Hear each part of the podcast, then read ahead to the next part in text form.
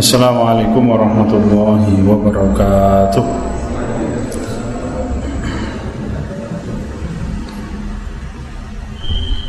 Alhamdulillahi rabbil alamin.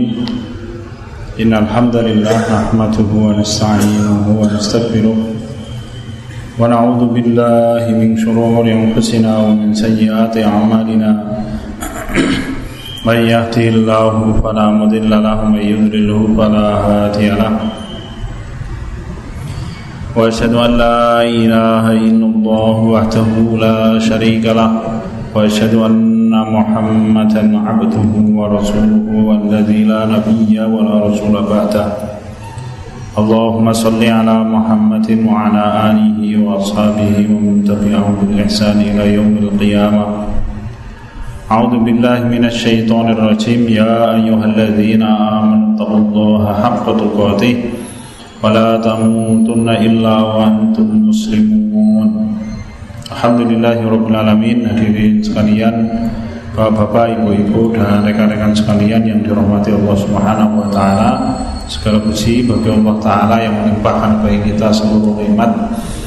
Kita langsung masuk ke dalam materi pertemuan kita paling akhir kita membahas tentang basiroh di dalam asma dan sifatnya Allah Subhanahu wa taala. Sampai nomor yang ke-8 kita ulangi kembali hadirin. Seseorang yang memiliki basiroh terhadap nama dan sifat Allah Subhanahu wa taala maka orang ini memahami bahwa Allah taala adalah penguasa alam semesta yang mengetahui dengan seksama apa yang ada di dalam batin manusia. Raqibun ala dhumairihi Yakin dan paham bahwa Allah itu memperhatikan dengan teliti apa yang ada di dalam hati manusia. Wonten Al-Qur'an Allah taala mensifati dirinya innahu alimum bidzatis sudur. Ya, sungguh Allah mengetahui semua hal yang tersimpan di dalam dada manusia. Apa yang tersimpan pasti diketahui oleh Allah.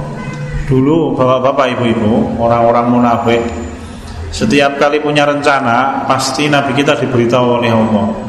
Sehingga Allah Ta'ala membuka aib mereka semuanya.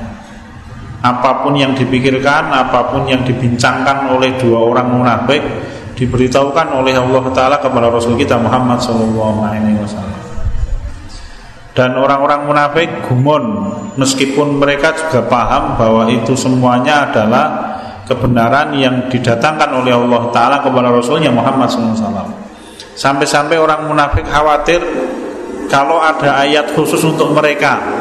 Dan itu diabadikan oleh Allah. Wonten ing surat Taubah ayat 63 64 ini.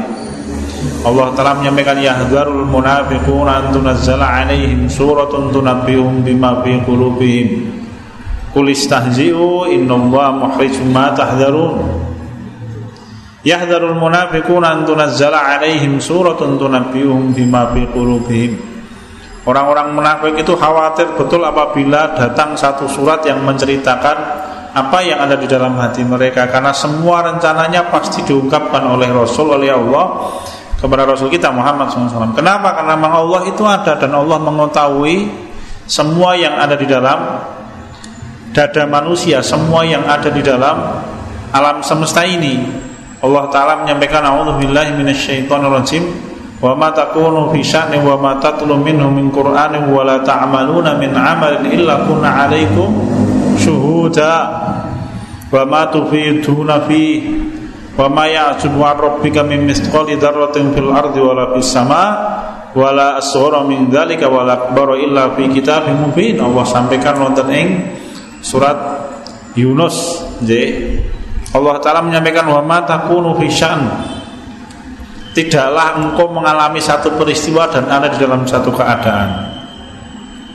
Wa ma tatlu Qur'anin dan tidaklah engkau membaca satu bacaan. Wa ma ta'malu min amalin dan tidaklah engkau mengerjakan satu perbuatan. Illa kunna 'alaikum syuhuda. Kecuali pasti kami menjadi saksi dilihat langsung oleh Allah Subhanahu wa taala wa ma ya'zubu 'an rabbika min mithqali dzarratin fil ardi wala fis sama dan tidak ada yang tertutup bagi Allah meskipun itu satu debu yang ada di langit atau di bumi. Jadi kalau ada satu debu terbang, misalkan loh antara Mars dengan bumi ini, maka Allah tahu terbangnya ke mana. Ya, dan debu ini nanti akan mencrok tempundi, maka Allah Subhanahu wa taala tahu. Wala asghara min dzalika wala akbara illa fi kitabim mubin. Dan tidaklah ada perkara yang lebih kecil dari debu itu atau lebih besar darinya kecuali pasti Allah tuliskan di dalam Lauhul Mahfuz. Tidak ada yang luput. Nih Bapak-bapak, pramila monggo kula panjenengan saya memahami ini sebagai bagian yang membuat kita semakin berhati-hati di dalam bertindak. Yang keenam memahami bahwa Allah itu alimun bi asrorihim Basirahnya seorang manusia kepada asma dan sifatnya Allah membuat seorang manusia yakin bahwa Allah itu mengetahui semua yang dirahasiakan oleh manusia. Wonten ing surat At-Tahrim itu Allah taala menyebutkan Bentar, berarti bahasa lupa ayatnya. Qala man ambahaka hadza qala nabba'aniyal alimul khabir. Ya. Jadi Allah taala menceritakan istri-istrinya Nabi itu heran kenapa kok Nabi Muhammad Shallallahu alaihi wasallam mengetahui percakapan dua orang istrinya yaitu Ummul Mukminin Aisyah radhiyallahu anha dan Hafsah radhiyallahu anha. Maka Allah Taala menyampaikan Kemudian mereka bertanya kepada Rasul kita Muhammad Shallallahu Alaihi Wasallam, Qala man amba'aka hadza qala nabba'aniyal alimul khabir. Maka dijawab sesungguhnya yang memberitahukan adalah al-alimul khabir. Yang memberitahukan adalah Allah taala yang mengetahui dan maha melingkupi segala sesuatu. Ya. Allah sebutkan wonten ing surat At-Tahrim. Qala man ambaka hadza qala nabani alimul khabir. Siapa yang menceritakan ini kepadamu Maka jawablah yang menceritakan ini kepadaku adalah Al-Alimul Khabir Allah yang maha mengetahui Dan maha melingkupi sesuatu dengan Berita-berita yang diketahui oleh Allah Subhanahu wa ta'ala. Jadi tidak ada perkara yang rahasia bagi Allah Ta'ala di dunia ini. Bukan wonten. Semuanya zahir bagi Allah Ta'ala. Pamila wonten ing Al-Qur'an Allah Ta'ala ngendika la yudrikuhul absar wa huwa yudrikul absar wa latiful khabir. La yudrikuhul absar. Allah itu tidak akan bisa dilihat oleh pandangan mata manusia di dunia ini. Wa huwa yudrikul absar. Tetapi Allah bisa mengetahui semua yang dilihat oleh manusia. Jadi kalau di dunia hari ini detik ini ada manusia lebih dari 7 miliar dan misalkan detik ini semua mata mereka melek lalu mereka memandang sesuatu maka sungguh Allah taala tahu persis apa yang dipandang oleh semua orang itu tidak ada yang luput. Itulah Allah Subhanahu wa taala. Yang ketujuh sudah kita bahas wa huwa kama nafsuhu fi kitabih. Seseorang yang memiliki basirah terhadap Allah Subhanahu wa taala maka dia tahu dan dia meyakini bahwa Allah taala memiliki sifat-sifat utama yang Allah sebutkan di dalam kitab sucinya. Misalkan Allah taala menyebut dirinya Al-Azim Allah itu Al-Azim, Allah itu Maha Agung. Apa bedanya dengan Allah itu Akbar, Allahu Akbar, Allahu Akbar? Bedanya apa?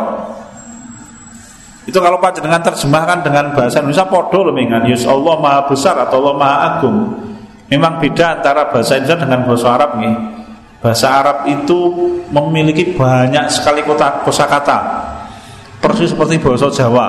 Nih, jadi bahasa Jawa itu bahasa yang kaya sekali dengan kosakata.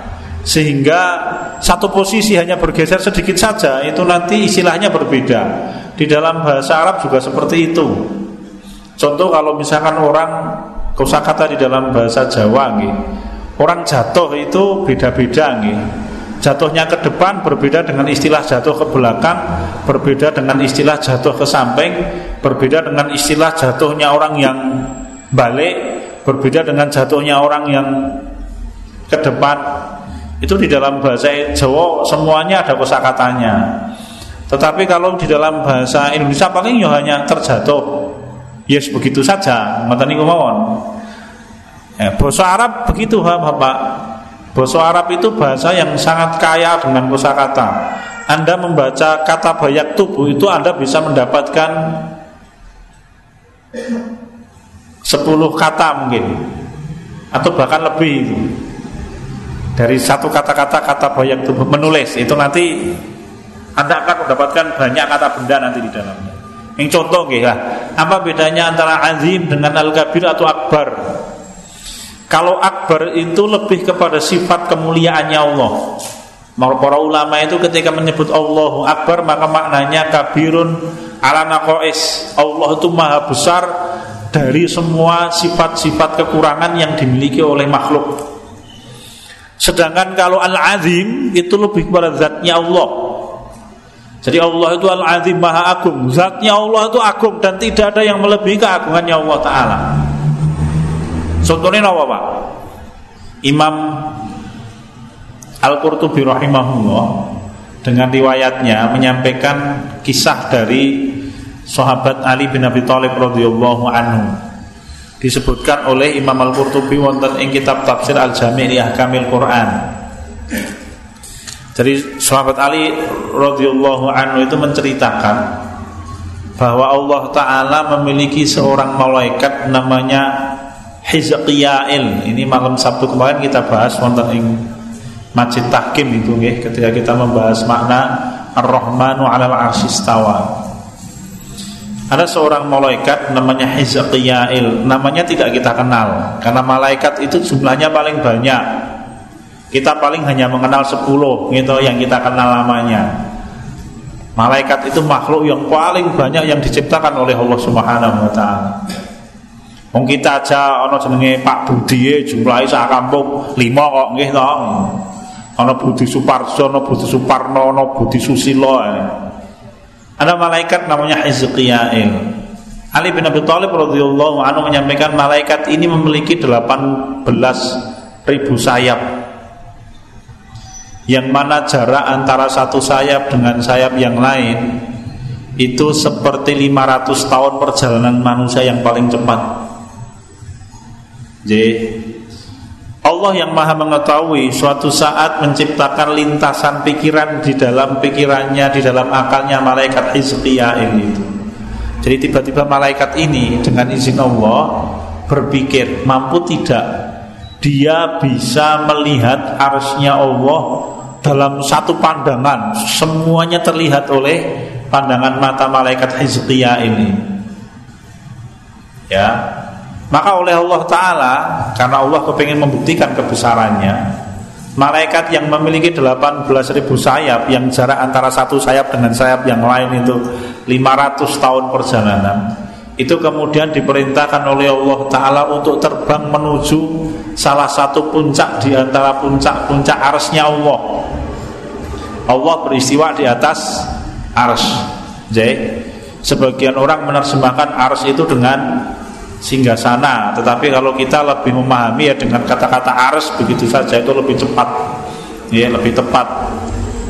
Dan diizinkan oleh Allah terbanglah engkau menuju salah satu di antara puncaknya arsnya Allah Ta'ala. Untuk menambah kekuatannya maka malaikat Hizqiyail ini diberi oleh Allah Ta'ala dua kali lipat sayap sehingga sayapnya sejumlah 36 ribu sayap Kemudian diperintahkan oleh Allah untuk terbang. Terbanglah engkau. Maka malaikat ini kemudian terbang yang jauhnya Kira-kira 50 ribu tahun perjalanan. Dan belum sampai ke puncaknya. Kemudian dia berhenti. Dia berhenti. Kemudian oleh Allah Ta'ala Sayapnya dilipat gandakan lagi. Tiga kali lipat Kemudian diperintahkan untuk terbang. Oh kok tiga kali lipat Ya tiga kali lipat. Diperintah untuk terbang. Terbanglah engkau. Maka kemudian malaikat Hizkiyail terbang lagi menuju salah satu di antara puncak-puncak arsnya Allah Ta'ala. Tidak sampai. Dia coba berulang-ulang tidak sampai. Setelah itu kemudian Allah Ta'ala ketika malaikat Hizkiyail ini berhenti Maka Allah Ta'ala menyampaikan Ketahuilah wahai malaikat Kalau engkau terbang Sampai datangnya hari kiamat maka engkau tidak akan bisa mencapai salah satu puncak di antara puncak-puncak arsku kata Allah Subhanahu wa taala. Itu agungnya Allah.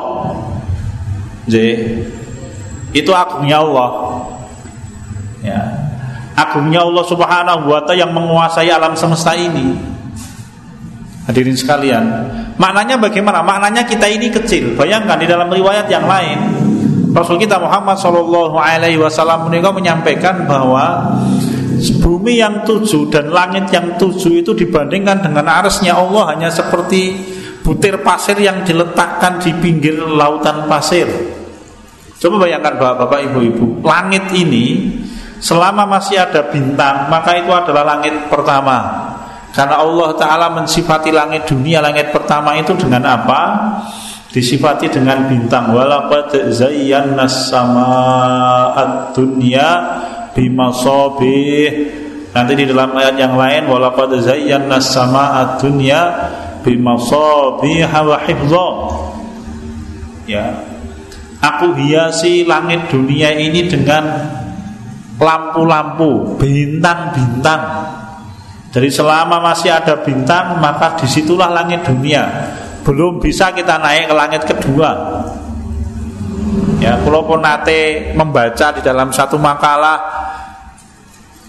galaksi yang paling jauh yang pernah ditemukan oleh manusia itu jaraknya sekitar 5 miliar tahun cahaya dari bumi.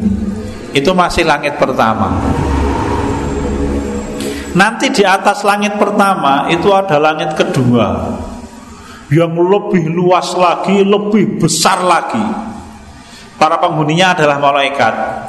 Nanti di atas langit kedua ada langit ketiga yang lebih luas lagi, lebih besar lagi. Para penghuninya malaikat. Rasul kita menyampaikan di langit tidaklah ada satu jengkal tempat kecuali ada malaikat yang sedang sujud. Demikian terus sampai langit ketujuh Kemudian di atas langit ketujuh ada Sidratil Muntaha tempat pertemuannya kanjeng Nabi kita Muhammad Shallallahu Alaihi Wasallam dengan Allah Subhanahu Wa Taala. Kalau Rasul kita menyampaikan di Sidratil Muntaha itu ada satu ruangan yang sangat besar yang hanya Allah Taala yang tahu, yang Allah namakan Baitul Makmur. Ya, Baitul Makmur itu kata Rasul kita setiap hari ada 70 ribu malaikat yang masuk ke dalamnya dan tidak pernah keluar selama-lamanya. Di dalamnya ada malaikat yang sedang diciptakan oleh Allah dia sujud dan tidak pernah mendongakkan kepalanya. Wah, surah itu dibayangin awal Bapak. Itu semuanya dibandingkan dengan arsnya Allah hanya seperti satu butir pasir. Lalu pertanyaannya lah awake dhewe ten pundi Bapak Ibu ibu. Ora ana gambare, ora ketok kita ini. Ya, tidak ada hadirin. Maka maksiat manusia kepada Allah taala itu memang betul-betul perbuatan sing apa ya nek bahasane wong Jawa neranyak wae Bapak. Kurang ajar betul kapan ketika manusia berani bermaksiat kepada Allah Subhanahu wa taala. Dan para malaikat itu ketika melihat seorang manusia yang bermaksiat kepada Allah marah mereka. Tapi kenapa tidak nyelentik malaikatnya? Oh, nek diselentik bumi ini ambiar loh nggih. Kenapa kok tidak gini malaikatnya rodok nakalah? Kita selentik baik. Karena semua malaikat itu 100% taat kepada Allah dan tidak mungkin mengerjakan sesuatu kecuali dengan izin Allah Ta'ala. Masalahnya Allah Ta'ala tidak pernah menetapkan sesuatu untuk manusia Kecuali ketetapan itu telah ditentukan oleh Allah Ta'ala. Ajalnya tiba. Ya. Ketika waktunya ditentukan oleh Allah Satu malaikat yang bergerak. Contohnya sinten? Contohnya kaum Samud. Kaumnya Nabi Soleh. Kaumnya Nabi Soleh itu dibinasakan oleh Allah itu dengan satu orang malaikat. Sinten punika? Malaikat Jibril dan malaikat Jibril tidak obah loh pak. Buatan terus di oh, itu buatan. Apa kata Allah? Ingkanat illa soyhatan wahidah. Hanya sekali terian. Jadi malaikat Jibril itu main bengong. Wah, burak ada kayak apa bengong. Wajur saat negara itu hadirin sekalian. Ya, atau menawi panjenengan membaca wonten ing ayat uh, ayat kursi surat Yasin. Ya, Allah bercerita tentang tiga orang rasul yang didustakan oleh umatnya. Kemudian datanglah seseorang yang beriman kepadanya. Setelah itu kemudian orang yang beriman kepada rasul ini dibunuh oleh umatnya. Ini singkatnya nggih, panjenengan bisa buka buka wonten ing surat Yasin ayat ke 14 sampai ayat ke-27 ceritanya ngoten niku. Ayat ke-28 itu cerita ketika Allah taala kemudian menghukum kampung itu, menghukum negeri itu karena dia membunuh seorang yang beriman kepada tiga orang nabi itu. Lalu Allah bercerita wa ma anzalna ala qaumihi min ba'dihi min jundin minas sama wa ma kunna munzilin in kanat illa sayhata wahidah fa idahum khamidun ya hasratan 'alal ibad. Ma ya'tihim mir rasul illa kanu bihi yastahzi'un. Wa ma anzalna 'ala qaumihi min ba'dihi min jundin minas sama'i wa ma kunna munzilin. Allah bercerita sesungguhnya setelah kematian lelaki soleh itu lelaki soleh yang disebut oleh Allah itu seorang lelaki yang lumpuh namanya Habib bin Najar kata sebagian ulama. Jadi ceritanya Pak, ceritanya surat Yasin ayat ke-13, 14 sampai ayat ke-28 itu cerita tentang tiga orang nabi. Kalau Imam Ibnu Katsir rahimahullah menyampaikan bahwa tiga orang nabi ini diutus oleh Allah taala ke negeri Antokiyah. Negeri Antokiyah itu kalau panjenengan buka peta itu adalah provinsi di Turki paling selatan yang berbatasan dengan Libanon. Jadi Libanon paling utara itu ada provinsi namanya Latakiyah. Di utaranya Latakiyah itu ada provinsinya Turki namanya Antokiyah. Nah tiga orang nabi ini diutus ke negeri Antokiyah ini untuk mendakwahkan agama Allah. Seluruh negeri menolak kecuali satu orang saja yang beriman. Namanya Habib bin Najar namanya. Kata sebagian para ulama. Dan Habib bin Najar ini orangnya lumpuh, Pak. Diceritakan singkat oleh Allah taala wonten surat Yasin ini ayat ke-20 Wajah amin aqsal madinati yas'a rajulu yas'a Qala ya qaumi tabi'ul mursalin Dan datanglah dari ujung negeri seorang laki-laki yang datang tergesa-gesa Nanti ada yang mengatakan datang dengan cara menyeret kakinya Karena dia lumpuh. Siapa Habib bin Najar ini? Dia satu-satunya beriman. Begitu dia beriman kepada tiga orang nabi itu Dia mengingatkan kaumnya. Gandeng wongnya lumpuh Gitu elek bentuknya mungkin diantemi wong sak negara. Ya mati pak. Hebatnya pak. Ketika tiga orang nabi ini didustakan oleh orang satu negara Allah Ta'ala belum sampai di puncak kemarahannya tetapi ketika satu orang yang lumpuh yang bukan nabi membenarkan dakwahnya nabi dibunuh oleh orang satu negara Allah Ta'ala sampai di puncak kemarahannya. Maka Allah menetapkan hukuman datang. Kapan? Setelah Habib bin mati? Ini Bapak, ini jawaban kalau kita bertanya kenapa kok kadangkala orang melihat ahli maksiat itu begitu rupa kekejamannya dan kejahatannya kok ora dihukum oleh Allah taala karena Allah belum sampai di puncak kemarahannya. Ye. Dan puncak kemarahan itu kadang-kala remeh loh Bapak bagi manusia. Bayangkan, saya ulangi, satu negara itu mendustakan tiga orang nabi, Allah tidak sampai di puncak kemarahannya. Tapi justru ketika ada seorang lelaki lumpuh, Anda bisa bayangkan lelaki lumpuh itu kalau jalan nyeret awak loh, pakai tangan dia berjalan. dia menerima dakwah tiga orang nabi itu. Setelah dia masuk Islam maka dia mengingatkan kaumnya. Eh wahai kaumku ikuti para nabi agar kita selamat. Uh wong sak negara marah. Maka lelaki lumpuh itu dihantemi bareng-bareng dipolo disiksa akhirnya mati. Ketika dia mati ya bapak aneh toh Allah sampai di puncak kemarahannya.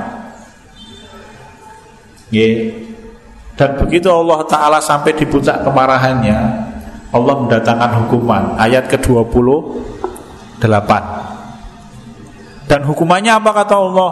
Kami tidak pernah menurunkan setelah kematian lelaki itu ya satu tentara pun dari langit. Dan kami tidak pernah menurunkan kata Allah. Ingkanat illa sayhata wahidah ayat ke-29 hukuman yang kami timpakan kepada negeri itu hanyalah satu kali teriakan Siapa yang dimaksud Allah? Yaitu malaikat Jibril. Jadi ketika Allah Ta'ala telah sampai di puncak kemarahannya Dan bagi Allah waktu yang diberikan sudah cukup Maka Allah perintahkan malaikat Jibril bengok Ingkanat illa soyhata wahidatan fa'idhahum khomidun Maka begitu malaikat Jibril berteriak Wah, wong sak negara mati kabeh Langsung bapak-bapak Wajur negara ini Mabul-mabul Ya. Itulah Allah Subhanahu wa taala. Yang kedelapan wa fawqa ma yasibu bi Dan kemuliaan Allah itu di atas kemuliaan yang bisa ditetapkan oleh makhluknya kepada Allah. Allah jauh lebih mulia dari apa yang diketahui oleh makhluknya. Allah itu jauh lebih hebat dari apa yang diketahui oleh makhluknya. Kalau misalkan Allah Maha Kaya, maka kekayaan Allah itu jauh lebih besar dari apa yang bisa dibayangkan oleh makhluknya. Ini penting loh Bapak-bapak.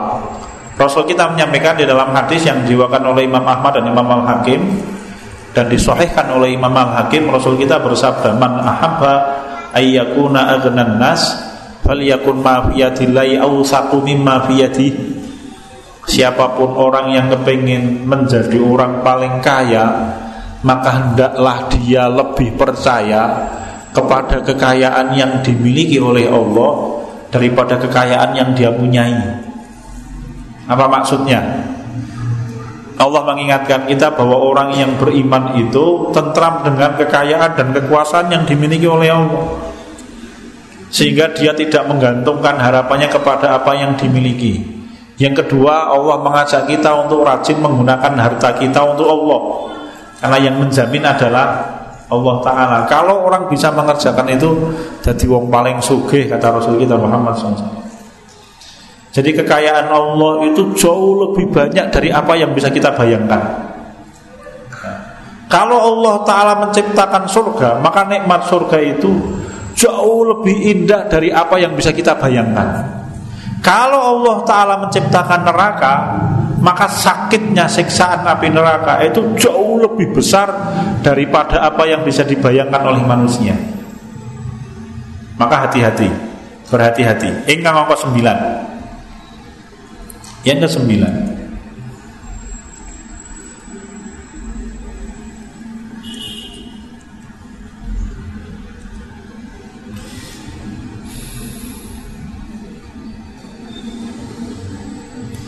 Basirah manusia kepada sifat dan nama-nama Allah Ta'ala menjadikan seorang manusia yashadul qalbu bi rabbi tabaraka wa ta'ala mustawiyan ala arsihi Seseorang yang basirah kepada nama dan sifat Allah Dia bersaksi bahwa Allah beristiwa di atas arsnya Jangan dimaknai Allah ada di mana-mana. Kalau panjenengan kerso kepengen memperpanjang pembicaraannya, ini kita bahas di dalam kajian kita setiap malam Sabtu Wonten ing Masjid kita bahas Al-Rahmanu 'alal 'arsy Jadi Allah itu beristiwa di atas arsnya. Imam Ibnu Katsir rahimahullah menyampaikan ini adalah pendapatnya para sahabat radhiyallahu anhu. Hadis-hadis Rasul kita pendapatnya para ulama besar seperti Imam Syafi'i, Imam Ahmad bin Hambal dan Imam Malik bin Anas rahimahullah. Bahwa Allah beristiwa di atas arusnya Allah Subhanahu wa taala. Nanti Rasul kita menyampaikan arsnya Allah Ta'ala di mana? Arsnya Allah itu di atas langit ketujuh Nanti di dalam hadis yang lain Rasul kita berkisah ketika belum Mi'raj Karena Rasul kita pernah melihat Allah Kapan? Pada waktu Mi'raj ke Sidratil Muntaha Rasul kita menceritakan ketika sampai di langit ketujuh Maka Rasul kita melihat di atas langit itu ada samudera Ya, maka Allah telah menyampaikan wa kana arshuhu 'alal ma. Ini tahu Al-Qur'an Allah menyampaikan bahwa arsnya Allah itu di atas samudra. Kayak piye kuwi ya rasa dipikir ke. Bundet awake dhewe mikir ngene kok apa nggih. Mosok ada samudra di atas kepala kita kudunya oh banyune ambiar to nggih nyiprat awake dhewe. Ah itu logika kita. Ya, Sedangkan atas bawah itu kan sebenarnya sesuatu yang sifatnya nisbi toh Pak. Atas bawah itu kan relatif. Kenapa? Lah karena bumi itu bulat ya. Kalau kita pas ada di bumi bagian bawah, kita mengatakan bahwa bawah kita itu kudunya bumi bagian atas gitu. Nggih benar? Nggih. Bingung tuh jenengan Pak? Iya, itulah lemahnya kita. Maka kita itu saja nih makhluk yang lemah. Si raya memetis bingung, Pak. Gitu. Masuk angin wis bingung awake dhewe. Lah kok tumindak maksiat. Berani menentang Allah tuh hebatnya seperti apa manusia itu. Dicokot teng wis gatel awake dhewe niku. Lah Superman sekalipun. Gitu bono Superman dilebokke ketemu karo tawon Vespa wi. Wah itu to ditabrak tawon selatak tawon ndas mesti brintul sirahe Pak Omen.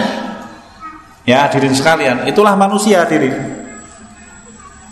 Jadi Rasul kita menyampaikan bahwa di atas langit yang ketujuh itu ada samudra. Sekali lagi kalau kita katakan begitu, lu ojo bingung wah, kita pakai logika kita. Usah jadi awake dia bingung kok. Nggih kula matur begitu. Kalau kita mengatakan itu atas dan itu bawah itu kan relatif banget saja nih. Oh kita tinggal di bumi yang begini nih. Ya. Jadi kalau misalkan pas kita itu di bumi bagian bawah, anda mengatakan, "Uh, itu di atas kita itu sakjane nang sore awake dhewe iki mboten?" Bingung to jenengan? Nah, itulah kelemahan kita. Maka jangan menggunakan logika dunia ketika kita memandang apa yang Rasul kita sampaikan tentang Allah Ta'ala Sudah kan Pak? Oh belum? Ya Tugas kita itu beriman Maka betul kata Imam Malik dan Umul Mu'min Ummu Salamah radhiyallahu anha. Beliau berdua itu menyampaikan kata-kata yang persis. Al istiwa'u ma'lumun wa kaifiyatuhu majhulun. Ya, wasu'alu bihi bid'atun wal imanu bihi wajibun kira-kira begitu. Kalau kita bertemu dengan ayat atau hadis Rasul yang menyampaikan tentang istiwanya Allah, maka istiwa istiwanya Allah di atas ars itu sesuatu yang kita ketahui kenapa oh, karena Quran menceritakan hadis menyampaikan wa kaifiyatuhu dan bagaimananya Allah beristiwa itu tidak kita ketahui. Kemampuan kita di luar itu untuk mengetahuinya. Ya memperdalam urusan itu tidak akan menambah keimanan kita. Ya. Wal imanu bi wajibun beriman kepadanya wajib wasu'alu bi bid'atun dan menanyakan bagaimana Allah berisiwa itu perkara yang mengada-adakan, diada-adakan di dalam Islam. Kita percaya kenapa? Karena ayatnya menyampaikan begitu. Jadi Bapak, jadi kita itu bergerak menuju Allah. Allah itu di mana di atas kita. Ya. Maka Allah itu membahasakan dirinya ke atas ilaihi yas'adul kalimut thayyib wal amalu shalihu yarfa'u fathul qad. Sebenarnya Malik kalau panjang kepingin panjang membahas ini kita bahas di Masjid Takim setiap malam Sabtu atau Maghrib sampai Isya baru kita bahas babnya. Jadi Allah Ta'ala itu menyampaikan ilaihi yas'adul kalimut thayyib Semua kalimat-kalimat yang baik itu naik menuju Allah Ta'ala. Wal amalu solehu yarfa'u. Demikian pula amal soleh yang dikerjakan manusia itu Diangkat oleh Allah menuju kepada dirinya. Ke mana? Ke atas. Yang pasti Allah itu maha tinggi di atas. Langsung bahwa Bapak Sahabat Ibnu Mas'ud radhiyallahu anhu itu menyampaikan bahwa kalau seorang manusia mengucapkan subhanallah atau alhamdulillah atau la ilaha illallah atau Allahu akbar maka ada seorang malaikat yang segera mengambilnya kemudian diletakkan di bawah sayapnya kemudian oleh malaikat ini dibawa naik menuju langit bertemu dengan Allah Kemudian Ibnu Mas'ud menceritakan setiap kali malaikat yang membawa zikir manusia menuju Allah bertemu dengan sekumpulan malaikat di langit, maka malaikat akan mendoakan dan memintakan ampunan kepada siapa pun yang berzikir. Ya. Begitu hadirin sekalian Allah ya. Yang ke sepuluh meyakini bahwa mutakallimun bi amri wa nahyi. Allah itu berbicara di dalam memerintah dan melarang. Maka Allah itu kalam, Allah itu punya sifat kalam, menyampaikan Allah itu berbicara. Nih Bapak, hanya berbicaranya Allah berbeda dengan makhluknya. Allah Maha Suci. Rasul kita berkisah ketika Allah Ta'ala memerintahkan suatu hal maka semua malaikat akan menundukkan wajah dan gemetar ketakutan Semua malaikat yang ada di langit dari langit kedua sampai langit ketujuh semuanya menundukkan wajah, semuanya sujud dengan gemetar. Ketika Allah Allah taala selesai menyampaikan perintahnya, maka malaikat yang pertama kali mendongakkan kepala untuk melihat Allah adalah malaikat Jibril alaihi salam. Setelah itu baru kemudian seluruh malaikat berani mengangkat wajahnya. Di dalam riwayat yang lain Rasul kita menceritakan ketika Allah Ta'ala menyampaikan perintahnya Maka malaikat yang ada membawa aras bertasbih Kemudian mereka menyampaikan sehingga seluruh malaikat tahu Allah merintahkan sesuatu Kemudian malaikat pembawa aras menyampaikan sesuatu itu kepada malaikat di sekitarnya. Terus menerus kepada seluruh malaikat sampai malaikat yang ada di langit kedua lalu kemudian jin berusaha untuk mencuri dengar. J piye carane? Jinnya tumpuk undung wah bapak nih apa itu nek bahasane wong Jawa itu ya pikul-pikulan atau piye lah bapak nih seperti wong kalau apa jenenge lomba panjat pinang kayak mungkin seperti itu Bapak. Betulan, pikul-pikulan. Dulu sebelum kanjeng Nabi kita Muhammad Shallallahu Alaihi Wasallam diutus, Allah Taala mendiamkan itu. Sehingga sebelum Nabi Muhammad Shallallahu Alaihi Wasallam diutus, ramalan dukun itu sangat tepat Contohnya adalah ketika dukun meramal kelahiran Nabi Musa alaihissalam. Ya, pada waktu Fir'aun ngimpi. Demikian pula ramalan dukun ketika melamar meramal kelahirannya Nabi Ibrahim alaihissalam. Itu ramalannya tepat-tepat. Kenapa? Karena memang dulu sebelum kanjeng Nabi kita Muhammad SAW diutus, maka Allah tidak memper, tidak mem, apa ya tidak ya mendiamkan itu tetapi keistimewaan untuk Nabi Muhammad dan umatnya sejak kanjeng Nabi kita Muhammad SAW diutus itu tidak diizinkan oleh Allah. Dan diceritakan oleh jin di dalam surat al-jin. Wa inna kunna naq'udu minha maqa'ida lis-sama' faman yastami'il ana yajid lahu shihabar rasyada li shihabar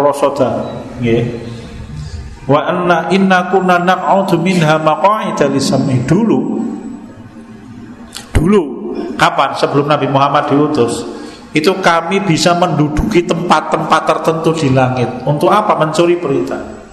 Tetapi sekarang kami melihat sudut-sudut langit itu dijaga oleh anak panah yang selalu mengawasi.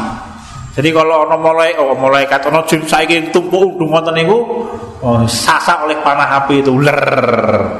Diceritakan oleh Ibnu Hisam di dalam sirah Ibnu Hisam. Peristiwa itu dimulai kira-kira sekitar setengah tahun sebelum diutusnya Nabi Muhammad. Jadi setengah tahun sebelum diutusnya kajian Nabi kita Muhammad SAW Itu para dukun, peramal itu melihat pintu langit tertutup. Ya, dan setiap kali jin yang biasa bekerja sama mereka untuk mencuri pendengaran, itu kalau mencuri maka kemudian ambruk di depannya mati. Kalau tidak terluka parah, harus mati. Dan itu bisa dilihat oleh siapa? Oleh dukun-dukun diceritakan oleh Imam Ibnu Hisam di dalam Sirah Ibnu Hisam. Kisahnya ada beberapa perlu sampaikan. Intinya begitu hadirin sekalian. Jadi apa Allah Taala itu memerintahkan dengan berbicara, ya. Maka Allah itu setiap hari sibuk. Allah mensifati dirinya sibuk. Surat Ar-Rahman, "Kullu yaumin huwa fi sya'n." Allah itu setiap saat sibuk dengan urusan hambanya. Ya dan Allah tidak lemah serta tidak berat untuk mengurusi hambanya. Maka di dalam surat ayat kursi Allah menyampaikan wala yaudu hadzuma wa huwal azim. Allah tidak lelah untuk mengurusi langit dan bumi yang ke-11 wa huwa basirun alam alawiyah wa sufliyah wa sufliyah wa ashkhasuhu wa zawatuhu Allah itu melihat semua gerakan alam semesta ini baik yang ada di langit atau di bawah bumi. Allah tahu. Kita tidak tahu. Karena kita tidak tahu alam semesta ini rahasianya apa. Mungkin Bapak pernah saya ceritakan nggih. Saya pernah bertemu dengan teman yang beliau pelaut menceritakan ada seorang pelaut dari Indonesia itu yang akhirnya tobat dari wong soleh. Nah kalau biasanya pelaut itu hidupnya rusak. Gara-gara apa? Karena dia membawa kapal. Yang kapal itu ceritanya Setiap kali berlayar bisa membawa seribu Peti kemas. Jadi Suatu saat ketika dia berlayar Di sonar kapalnya Karena dia yang memegang nahkodanya Dia melihat di sonarnya kapal itu Ada ikan yang bergerak. Dia yakin itu ikan kenapa? Karena dia bergerak. Ya.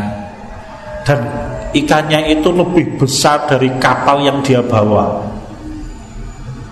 Ya. Pernah ada oh belum. Ya.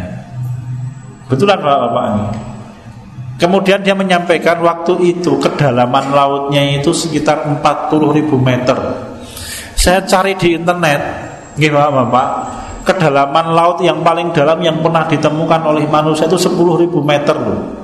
Tapi nahkoda itu menyampaikan ketika dia melihat ke sonarnya dalamnya sekitar 40.000 meter waktu itu. Dan dia melihat di dalamnya itu ono, ono ikan. Maku bapak dan bergerak itu. Dia yakin itu ikan kenapa dia bergerak? Dan ketika melihat ukurannya lebih besar dari kapal yang dia bawa, Mau kapalnya dia itu bisa membawa berapa? Seribu kontainer loh sekali jalan. Ke opo wi Kita tidak tahu. Allah taala yang Maha tahu. Jadi sekian dan demikian Bapak-bapak yang sangat kulaturkan insyaallah kita laksanakan dalam pertemuan yang akan datang. Alhamdulillahirabbil alamin. Assalamualaikum warahmatullahi wabarakatuh.